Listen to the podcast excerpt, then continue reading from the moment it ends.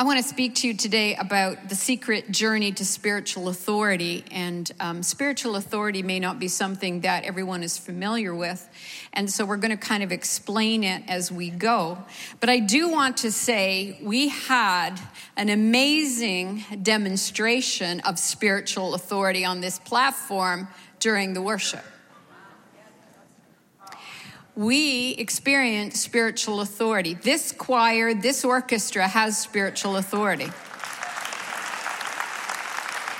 When Colin was leading us, what he was doing was he was exhorting us to worship. He was exhorting us to declare truth that is, which is the real world. That world out there is a deceptive world, it's not all real. But God is good. God is our Father. Jesus Christ is His Son. This is the real world. One day we will face God and one day we will meet God. But He has come and dwelt among us through Jesus Christ. And He, when He was saying we've got to worship this God who is real, who has a Son and His name is Jesus, and He is worthy of worship, He's exhorting us into this real world. And as we begin to declare truth, over lies, truth over feelings, truth over circumstance, which is a greater truth, we begin to feel the change. We begin to feel that everything that must bow at the name of Jesus, everything that is is not to have control of us other than God starts to give way. It starts to bow in the face of our worshiping God. So we got to experience what spiritual authority looks like. We've got to come in behind that because, you know, worship is like the point of the Spirit goes first. And when the worshipers start up and they kind of march right into our midst and they're clearing away a path, everything that binds, everything that oppresses, everything that's sitting on us, it begins to push that through that and push that back so that we can become free to worship. That's spiritual authority. So I thank God we had a taste of it today so we get to know what we're talking about.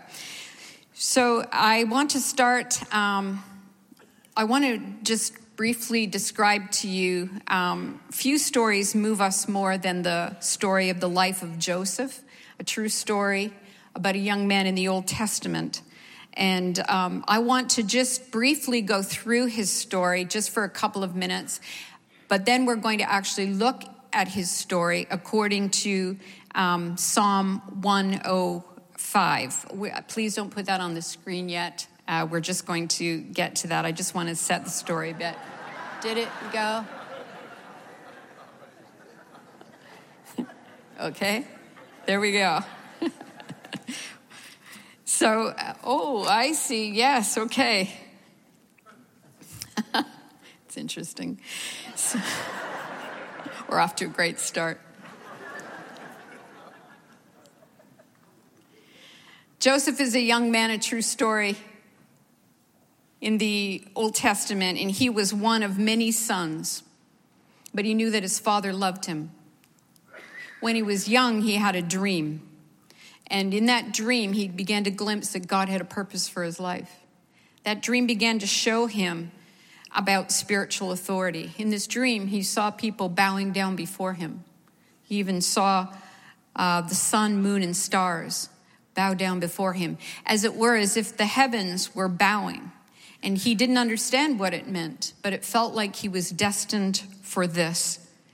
And this true Old Testament story is a picture of what belongs to us as new believers in Christ, New Testament believers. And how did Joseph go from dreaming about it to living what true spiritual authority is? Well, that happened because of the journey his life took. Um, at a young age, great divisions came into his family, and there was family conflict. And it was a family that could inflict a lot of pain on each other. There was many reasons for it envy, pride, um, competition, not understanding who they were in Christ.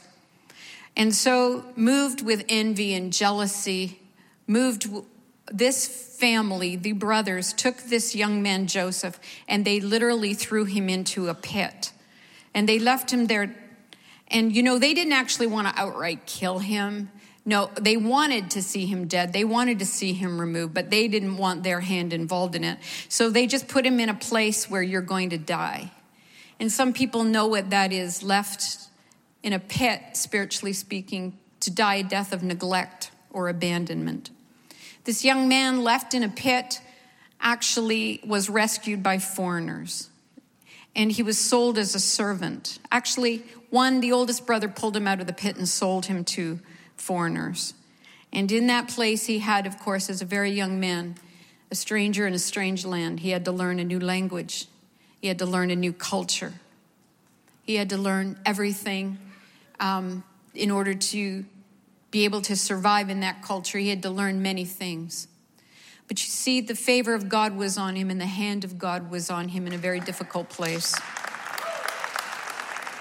And it was a place where his evident gifts and talents came to the fore, even though he had to learn almost everything from scratch. No doubt also learning how not to be consumed by bitterness and the betrayal of his family. In this place that seemed to seem to go marginally well for him, in the fact that people began to see this was a young man of promise and talent, and he began to excel as a foreigner in a foreign land, learning obviously the language and the customs very well. But in that place, he was falsely accused. He was falsely accused of sexual misconduct, so that's, this is not a, a new thing we deal with. And there was no family to support him, no family to defend him, actually, no family that cared. And his reputation questioned how deep a sting that must have been. Sneered at because of false accusation, he gets thrown into a prison. And I can tell you that his life trajectory now would seem to be going in the opposite direction of what a lot of people would consider to be the favor of God upon your life or the hand of God on your life. Because starting with betrayal at a young age and deep wounding from families, his life trajectory on the out, the exterior would look like it was a degrading, it was a, a life that was not going from good to better to best. It was going in the opposite trajectory. He gets thrown in prison unjustly. But here is what I want to draw your attention to because the Bible says that he was thrown in the king's prison. When life gets very hard and it gets very difficult and oftentimes inexplicable, this is the road that God was going to teach this young man some deep spiritual secrets. It gets worse before it gets better. Beloved, I don't know where you are today or what you're facing. I'm telling you, the enemy and sometimes well meaning but misguided people will try to tell you something that is not true. When the hand of God is on you and his hand is on your life to fashion it, it doesn't mean everything has a Disney ending. Everything doesn't have an amazing parts to it. In fact, in Joseph's case, when it seemed to be getting worse, and many people could identify with what's happening in his life. This message is to come to really show us the incomparable and huge benefits there are if you find yourself in a parallel situation. Many would say, I don't see the blessings or the victories in my battles at this time. But it is, as I said, the king's prison. In that place, in the prison, I'm sure Joseph was under immense spiritual pressure to keep trusting God. In the face of what we experience and currently experience in our lives as Christians from time to time, we are in the same battle. In the face of immense spiritual pressure to decide to keep trusting God. But his life is a picture of what is happening in the spiritual realm. So when we look at the life of Joseph, we can see ourselves in his life story because what is happening to him is what is happening in the spiritual realm, that unseen world, but that true world, to show us what is happening as we walk with God. Now, when I'm talking about, uh, oh, just let me say this. So let's pick up where Joseph now is a man He's an unknown man. He's a forgotten man in this prison. He's a stranger in a strange land. He's deserted. He's alone. He's accused. His social standing is in a very low place. I'm sure his financial standing is in a very low place. His reputation is certainly in a low place. But why, beloved, do you think there is such a ferocious battle for his faith? The devil wants Joseph to think he is such a small man, an insignificant man, a man whose life is being swallowed up by misery and a, and a, and a bad life story. The devil wants him to think that. His own feelings would want him to think, I am actually basically leading a life that can't help anyone, let alone myself or God. There would be an immense pressure to say, God, if you are for me, is this what it looks like? There would be the, the, what Joseph thinks about this situation a lot of times would mirror or what the enemy wants him to think about a situation would be reinforced because this is how others think about him and this stage in his life. And even though everything outside would say he's an unknown man and a forgotten man and there's no one to fight for him, there is, beloved, when you read a story in Genesis, and if you're new um, or you don't read the Bible much, I really encourage you to read this man's story in the last part of Genesis, which is the first book in the Bible, the first Bible book of the Bible. It's called Genesis, and in the last half of Genesis is Joseph's story from start to finish.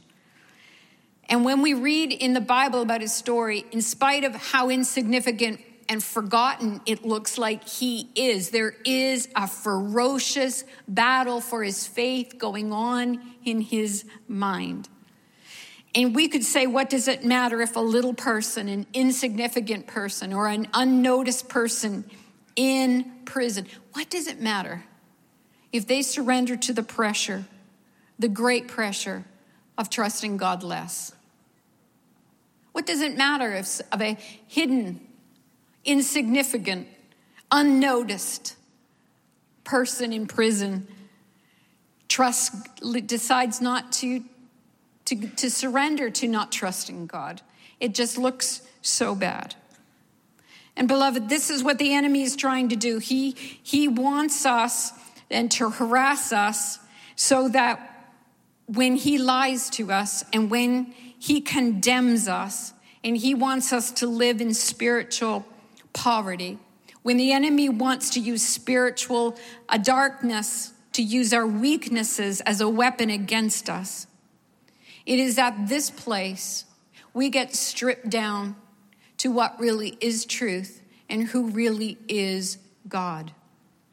And he was stripped down in everything he could could count on or support to inform him who he is, who his identity. I'm sure in that place, in that dark place, all the injustices ever done to him was wanting to actively replay in his mind. Going over the scenarios, how he ended up in prison unjustly, I'm sure wanted to dominate his thoughts. But it is in this place, stripped down, where we really know that those who belong to God are visited by Him.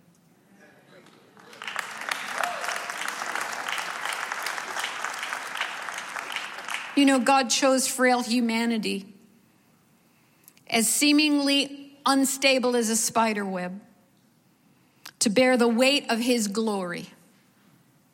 To bear the weight of His glory, and that glory is that when we accept Christ into our life and our heart, we become a new creation. Why? Because His life comes in us in the form of the Holy Spirit, and we are saved. We are forgiven of our sin, and we are cleansed. We are accepted, and we are forgiven. A supernatural life, an eternal life, and a life that is greater than sin and a greater of death lives in us. And when everything is taken away from us, that cannot be taken away from us. We didn't earn it, we didn't deserve it, but we received it as a free gift of God to be able to have fellowship and relationship with Him because we come to our Father through Jesus Christ the Son and we start to walk this earth as forgiven people and He lives in us and that life cannot be taken from us. And so the enemy can try to strip everything away from us. But when we are all we are left is this supernatural life that we have in Christ which makes us new creations, not subject to the enemy, but able to rule the enemy, able to talk back to that enemy. We bear the weight of his glory that we are children of God, that we belong to him, that greater is he that is in us, that he is in the world this weight of glory that says, You are mine, and I walk with you. I will forgive you. You stand faultless before my throne. The enemy can't do that, but when you stand before me as a child of God, I see the blood of my son, and I say, Come nearer, come nearer. I hear you. When the enemy tries to condemn us and remind us of our frail humanity, we can always say, But I have a covering. And God does not see my sin, He sees my, His Son in me. I am forgiven. Blessed is the man whose sin is forgiven, whose transgression is covered. That's who we are and we have a relationship with our Father. And the glory of being redeemed, the glory of being chosen, the glory of being transformed by the grace of God abides on us and it can't be taken from us. Hallelujah. Hallelujah. Hallelujah. Beloved, when we get to that place, sometimes the king's prison, where the trajectory of our life has not been following the upward curve, when that marriage just doesn't seem to get fixed in a day or a night, when that battle with depression is daily, when the fight to survive in this city is constant, when the voice says, You don't matter and what does it matter if you give up on the fight to trust God? Beloved, let's answer these accusations of the enemy and these lies of the enemy with who Joseph was. By looking to know him and his story is to know our story, to know his spiritual authority and what he learned how to wield it and to use it is also a hope for us and the actual our actual spiritual story in Christ where we have the authority to condemn the condemner. So if we can if you'll turn with me to Psalm 105 we're going to look at Joseph through Psalm 105 verses beginning at verse 17 we'll read, read verses 17 and 18 of Psalm 105 I'm reading from King James, and it said, He sent a man before them, even Joseph, who was sold for a servant, whose feet they hurt with fetters, and he was laid in iron. Now, when we look at that word man, that actually, when you look in the original, that actually means he sent an individual. He sent any, each, every. It also means he sent a champion. We see that it's not just male gender, but it is any individual and in this sense, it's referring to a champion. God sent a champion before them, even Joseph, who was sold for a servant. And we can be in the perfect will of God, and we are being sent before a group of people, a family situation, a people group, a nation, even, because this is the will of God for our lives, because we have trusted in Him. And now, this trust, God knows how to deepen it. And the enemy thinks he's going to rob us of trust. He thinks he's going to put a Joseph company in a place where we will abandon all trust, but God knows what he's doing. So God sends a man, God sends a champion before them who was sold for a servant. This is where it looks to human eyes as not a blessed life, and whose feet they hurt with fetters. He was laid in iron. And you may say, well, I understand the feet in iron part when life gets heavy. I don't understand the champion part. I think this story is getting too big for me. No, beloved, stay with me. We, if we can identify with him in the fetters part, we need to ask God for the grace of God to begin to identify with him in the champion part, for the grace of God will not fail us. So he was laid in irons. That means that for a season, his life seemed to have no freedoms in it. It seemed like that the choices that we wanted to make or, or where we thought our life was going to go wasn't happening. And yet still we knew God was with us and for us. It just, there was just some seasons of unexplained pain. There was seasons of a diagnosis that was very hard to hear. It was seasons of where financial pressures, where relationship pressures were very real. And yet we knew that God was with us. But then it says in, um, we can see as we read this story that there is a purpose to it all. God is sending us before a people that can't hear except that our life preached to them. And we have to realize that that's a real call. And there is a, a, a God purpose for this time. And the plan is a person is needed to go before. And then it says in Psalm 105, verse 19, until the time that his word came, the word of the Lord tried him. Now, here is the crux of everything I want to say. It says, until the time that his word came, the word of the Lord tried him. You know, beloved, when we get into very tough situations, the word of the Lord can try us. How does the word of the Lord try us?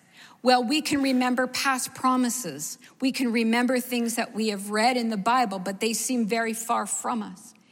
In, for example, when it says, I have come to give you life and to give it more abundantly, you could say, Where is my abundant life at this moment? Where the scripture says, He who has the Son has life. And Lord, I, I know that's true. And I know in your presence is fullness of joy because your word tells me so. But it seems that the word of God is trying my spirit. It seems very far from me. And the promises of God are trying us. And that word tried actually means it purges us. It's taking away anything that's false in our understanding of God. But it also, that word means fuses. And I want to say, after the purging, of where we are having to trust God, even though we don't understand everything that's going on. And we make a choice that God, you've been good to me before, and you are good to me now, even though I have to declare that by faith, not by feelings. When we begin to do that, I'm telling you, a fusing goes on. And what happens is that truth, which the, we, the scripture says we can do nothing against truth. That means truth will outlive a lie. That means truth will outrun a lie. That means truth will outlast a lie. That means anything that was false will pass away. But the truth of God's word will remain and it will become more and more real to us. And so when the word of the Lord tried him, it's like, I don't know if you've ever had this situation, but have you ever had the devil speak scripture to you? Have you ever heard scripture in the devil's mouth? It's mocking, it's uh, irreverent, it's, it's accusing. That's the, that's the word of God in the devil's mouth. Have you ever yourself seeing God made a promise, but for that season it seems so far off, and everybody's blessed to the north, south, east, or west around you, but you, you live in the island of pain. You live in the island of, uh, did I, have I missed the blessing train somewhere? I'm still on the station. The word of the Lord tried him where the enemy's voice or even our voice and lack of understanding of things, it seems to try us and seems to mock us. But the scripture says until the time that his word came, that the word of the Lord tried him. And I'm going to tell you something, beloved. There is a time when all of a sudden, as we choose to trust God in difficult circumstances or unexplained circumstances, if we just say, I'm sorry, devil, but I'm going to remind you because God's reminding me this is the king's prison. This is not your prison. This is the ground of his choosing to draw me closer to him. This is the ground where I don't understand it all, but I'm going to trust him because he's good. And I know that you are defeated And I know that his love for me, even though I can't trust my circumstance or what I see or feel, when I close my eyes and pray, he draws near. When I go to worship, he shows up.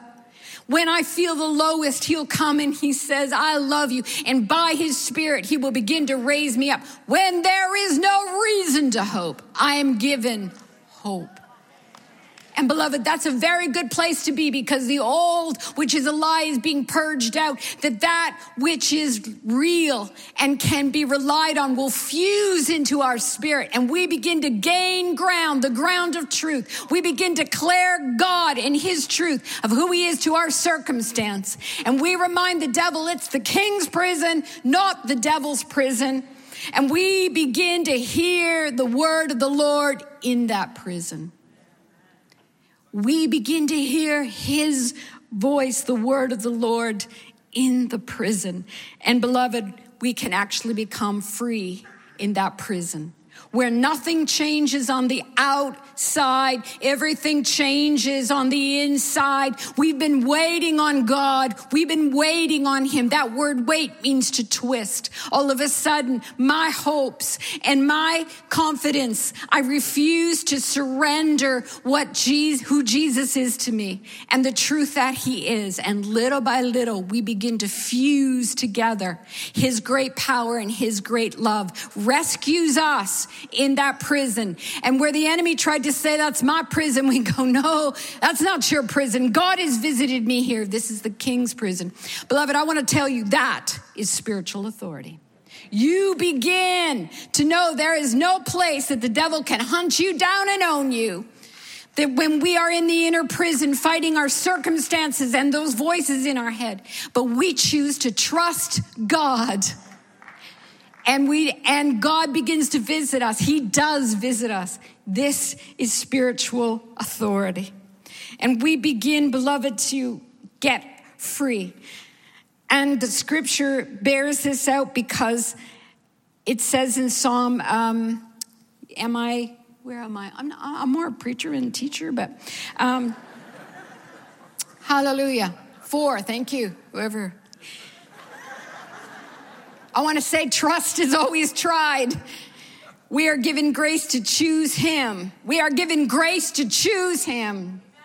We take half step towards Him and He runs a country mile towards us like our Father, like a good Father.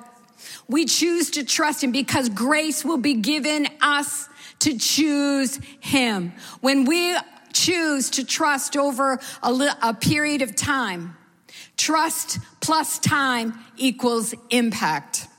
When we, let me say that again because that's a real good one. If I could write that out as a uh, physics formula, and I don't know what I'm talking about here, but I would put T for trust over time, T equals impact equals boom.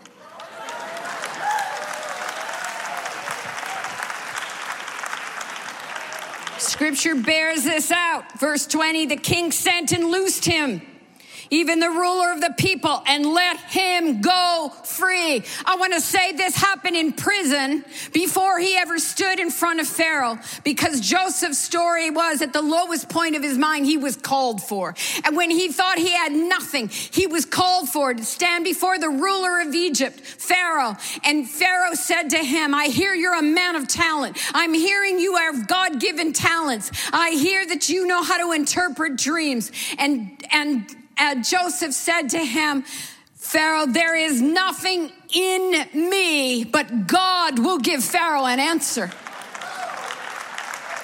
In other words, that Joseph had been brought to the point that he wasn't trusting himself anymore, but he knew God had an answer.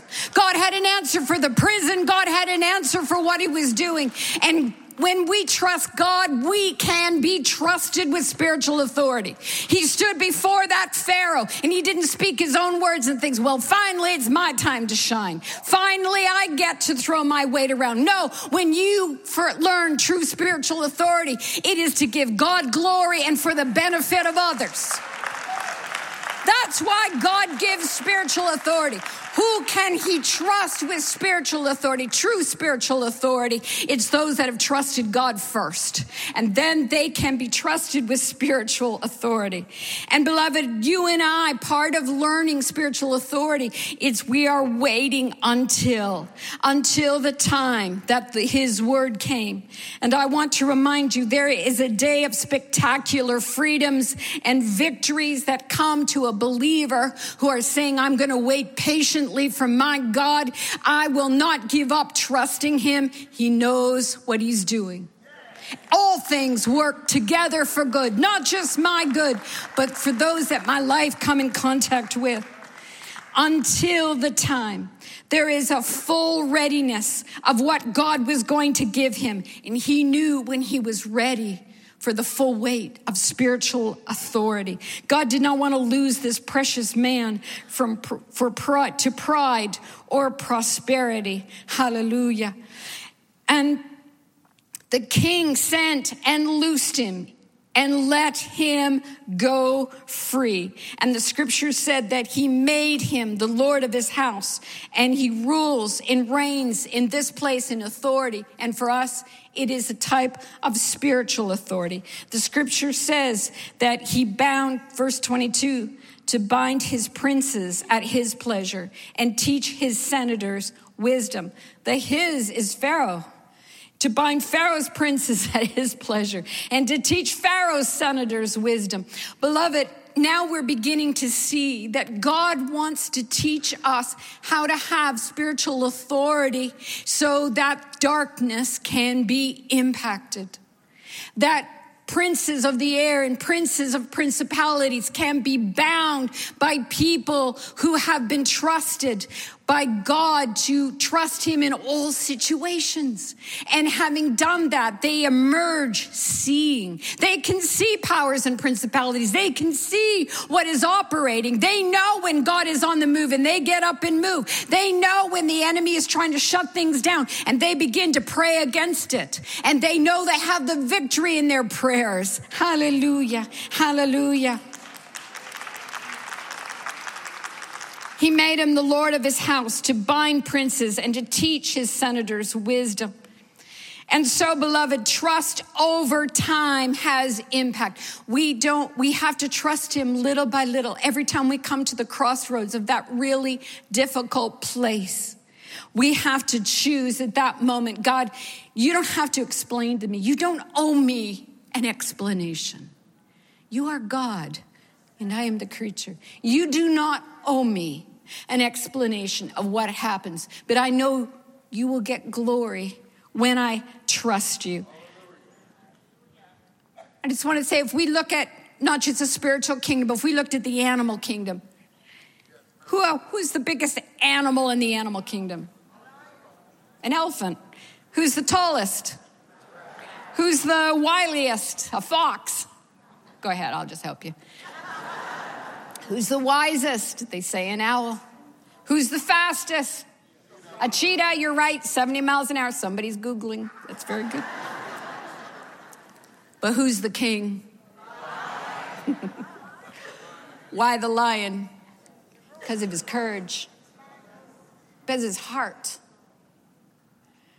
Beloved, I want to say we don't have to be the biggest and the fastest and the smartest to have spiritual authority. We have to have courage to keep trusting God in the king's prison.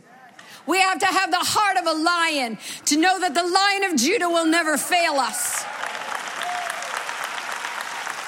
That takes courage. That takes courage. Be strong and very courageous, the Bible tells us. Have a heart of a lion because we win that way by being courageous and said, My God will make this work. My God knows what He's doing. Because when I come out of this place, I'm going to have an authority over darkness that God is longing to give to me that God says belongs to me, that God died to give me. But who we have to, we no shortcuts on spiritual authority. Otherwise, we could become like children with chainsaws. Very, very dangerous. We're going to be trained to keep trusting God. That's what's happening in our lives. We're being trained to trust. Are you in a tough place? maybe even a long time in a tough place. I've been there. We're being trained to trust. Have we been sidetracked during a season of unexplained pain or unexplained hardship? Oh, yeah. Let's return to trust Him because He'll take us back, you know. Great is His mercy.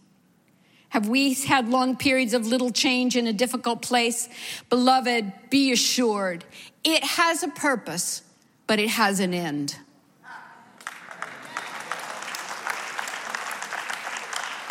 I just want finally want to say it really, really mat- it really, really matters that you and I don't give up. We learned the lessons in the king's prison, being trained to trust. If we got sidetracked, return. Knowing it has a purpose and convinced it has an end when the fullness comes we can fully trust our God who is doing something beyond what we can think or know. He's doing something and he's been longing. Who will stay with me through the unexplained part? Who will stay with me? And just declare that they're putting their trust in God who sent his son, who gave himself for us, who freely gave everything for us that we may have life and life we have. Now it's being stripped down to a bare, essential, supernatural, eternal, never defeated life. And I say that's worth knowing. Hallelujah. It matters that you and I don't give up. Joseph was asked to feed a nation in times of famine, and God will feed his people in spiritual famine if we will trust Joseph truly forgave those who hurt him. He truly released a family that hurt him because he was convinced in the end God taught him what was meant for evil, God meant for good. God was able to put a key in Joseph's hand, and it was the key to the storehouse. And he could open up the storehouse and feed the nation of Egypt and feed his family and feed those that had wounded him. And he could freely give till they all bowed down and said, What manner of man is this that can do things like that? Beloved, that's spiritual authority. Who can do that but a man? Except a man have the Spirit of God in him, except a woman have the Spirit of God in him. Finally, I want to say, because I'm running out of time, I know. Thank you. I will. I recently heard a Christian educator say he was, he was quoting Jacob, who was Joseph's father. He was quoting Joseph's father. His name was Jacob. And when Jacob saw, he thought he had lost his son Joseph, but Joseph was returned to him. And he came having two sons. Joseph had two sons. And Joseph presents his two sons to his father Jacob for a blessing. And Jacob extends his hand over Joseph's two sons and he says, They are mine.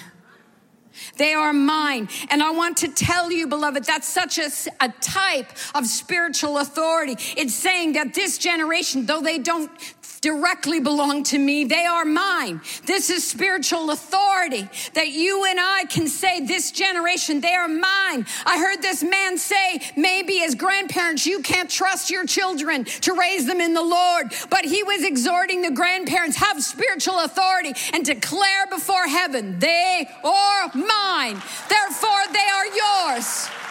Hallelujah when we take the students into Summit and we pray, oh God, Oh God, give us spiritual custody over this generation as they are in our care. Give us spiritual custody. Lord, I'm a mother in Zion. We are leaders in Zion and we just, we say, God, give us that spiritual custody over them. Let us lead them in the right path. Let us declare that they are mine and therefore they are yours. Beloved, it's really important. God wants to give this kind of authority in our prayers. God wants us this kind of militant praying. God wants this kind of rising to be because God says we can do this. We can pray these kind of prayers. Jesus said, I take captivity captive. Now you do it. And it's like, oh, now I do it? Yes, you do it through me. You take captivity captive.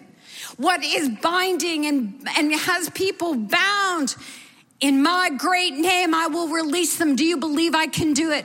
Beloved, if you've gone through the king's prison, knowing the mercy of God and grace of God that kept your faith intact, you can believe it. And we can pray it. Hallelujah. They are mine. I believe the reuniting of families belongs to spiritual leadership. I want to close with this. Did Peter ever get a chance to walk on water a second time? I don't know. But I think if he did step out of the boat again, he would know the waves were none of his business.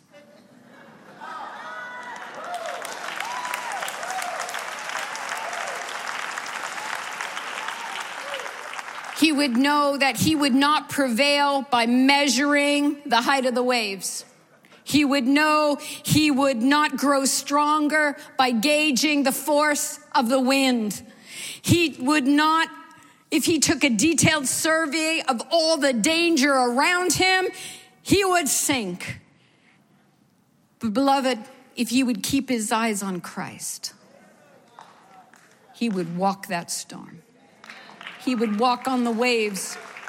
He would walk through the wind, the storm. Beloved, we're being trained to trust. We're being trained to keep our eyes on Christ we had a student and here's how here's what she said. She read it out of her journal and she read it on this stage on a six o'clock service. She said what god is doing through you while god is fighting for you this is spiritual authority. What god is doing through you. In other words you're still reaching out to trust. You're still reaching out to bless. What god is doing through you while God is fighting for you. You're convinced of that, even in the prison. This is spiritual authority. And we believe that. Praise God. Praise God.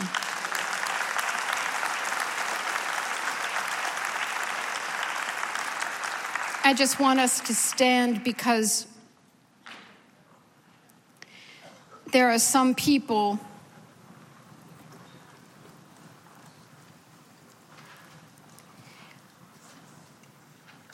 God wants to give you courage, beloved. He wants to give you courage. He wants to give you courage. If you've been tempted to look sideways and doubt, God's saying, don't do that anymore. The path I have for you is very unique with amazing dividends. You're not going through this for yourself, you're going through it for others. And that's going to take courage because the king's prison, that can be a very dark place at times. And if you want to rehearse the recent events of your life or the, re, or the past, it can be painful. But God is saying, I have a plan and I have a purpose. I love you so much. Don't look sideways, look up. And I will give you the heart of a lion. I will give you courage. You don't have to be the strongest, the fastest, the biggest. No, I'll give you something better. I'll give you courage to not give up. And you will be rewarded, and not just yourself, but those for whose lives that you are making a way for them to hear and see. They can't do it on their own. But if I can get a Joseph, I can get him to keep trusting me when I shouldn't. Trust. I can do something amazing. I'm making a champion. Lord, I pray for courage. I pray for everyone, Lord, at this altar and all those, Lord, that are facing what they face. I pray you give them courage, that they could be strong and very courageous in their determination to trust you. I thank you, God, you will not fail them. You will not leave them, but you are training them. How the body of Christ needs this brave group of people. Lord, I pray that we would be careful with our words one with another, that we would not dishearten with our words, oh God, but we would encourage one another. I pray, oh God, you would give an increased hunger for your word, which gives us spiritual insight into what we're going through. It gives us strength for the journey. And now, Lord, I thank you that this church, oh God, you have us on a path to pray, which means spiritual authority, which means pushing back the darkness, which means exposing the lies of the enemy, which means taking up the cause for others, which means going first in the heat of the battle, in the middle of the battle. And I thank you, oh God, how pleased you are with those that are choosing, in spite of all circumstance and pains of the heart, to trust you. So I thank you, Lord. As they're choosing to trust you, I pray for healing. I pray for emotional healing. I pray that you would touch wounds of the past, that you would touch oh God, places of deep pain, Lord, where there has been unexplained pain, unexplained and painful circumstances, oh God. As they trust you, you will be faithful, oh God, to lift their eyes higher. And as they look to you, they will become radiant and they will be healed. And I thank you, they will be, Lord, uh, warriors, oh God. They know what it, they will not stop, oh God. They will not be turned back they will not be turned back, oh God. Thank you, oh God, for giving them courage. That your grace poured out abundantly, oh God. They will not die in the inner prison, but they will live. And they will live to lead. And they will live to lead and they will lead with compassion, and they will lead with generosity, and they will lead with humility, and they will lead with integrity. All the secrets they learned about spiritual authority in trusting you in the king's prison will bear much fruit for their families and for the kingdom of God. Lord, I feel your pleasure on this group of people. Thank you now for pouring courage and your word into them. I give you all the glory, Lord your glory. It does. We are frail humanity. But you know how to give the weight of glory without breaking us, oh God. We give you the glory today for what you are doing. I thank you, God. We lift our heads and we sing in the inner prison. We don't just pray, we sing at midnight in the inner prison. And the chains will fall off because you're that good. May we lead many out behind us, for that's the purpose. To God be the glory, and may our lives bear much fruit with the courage you're giving us this day. In Jesus' name we pray. Amen and amen.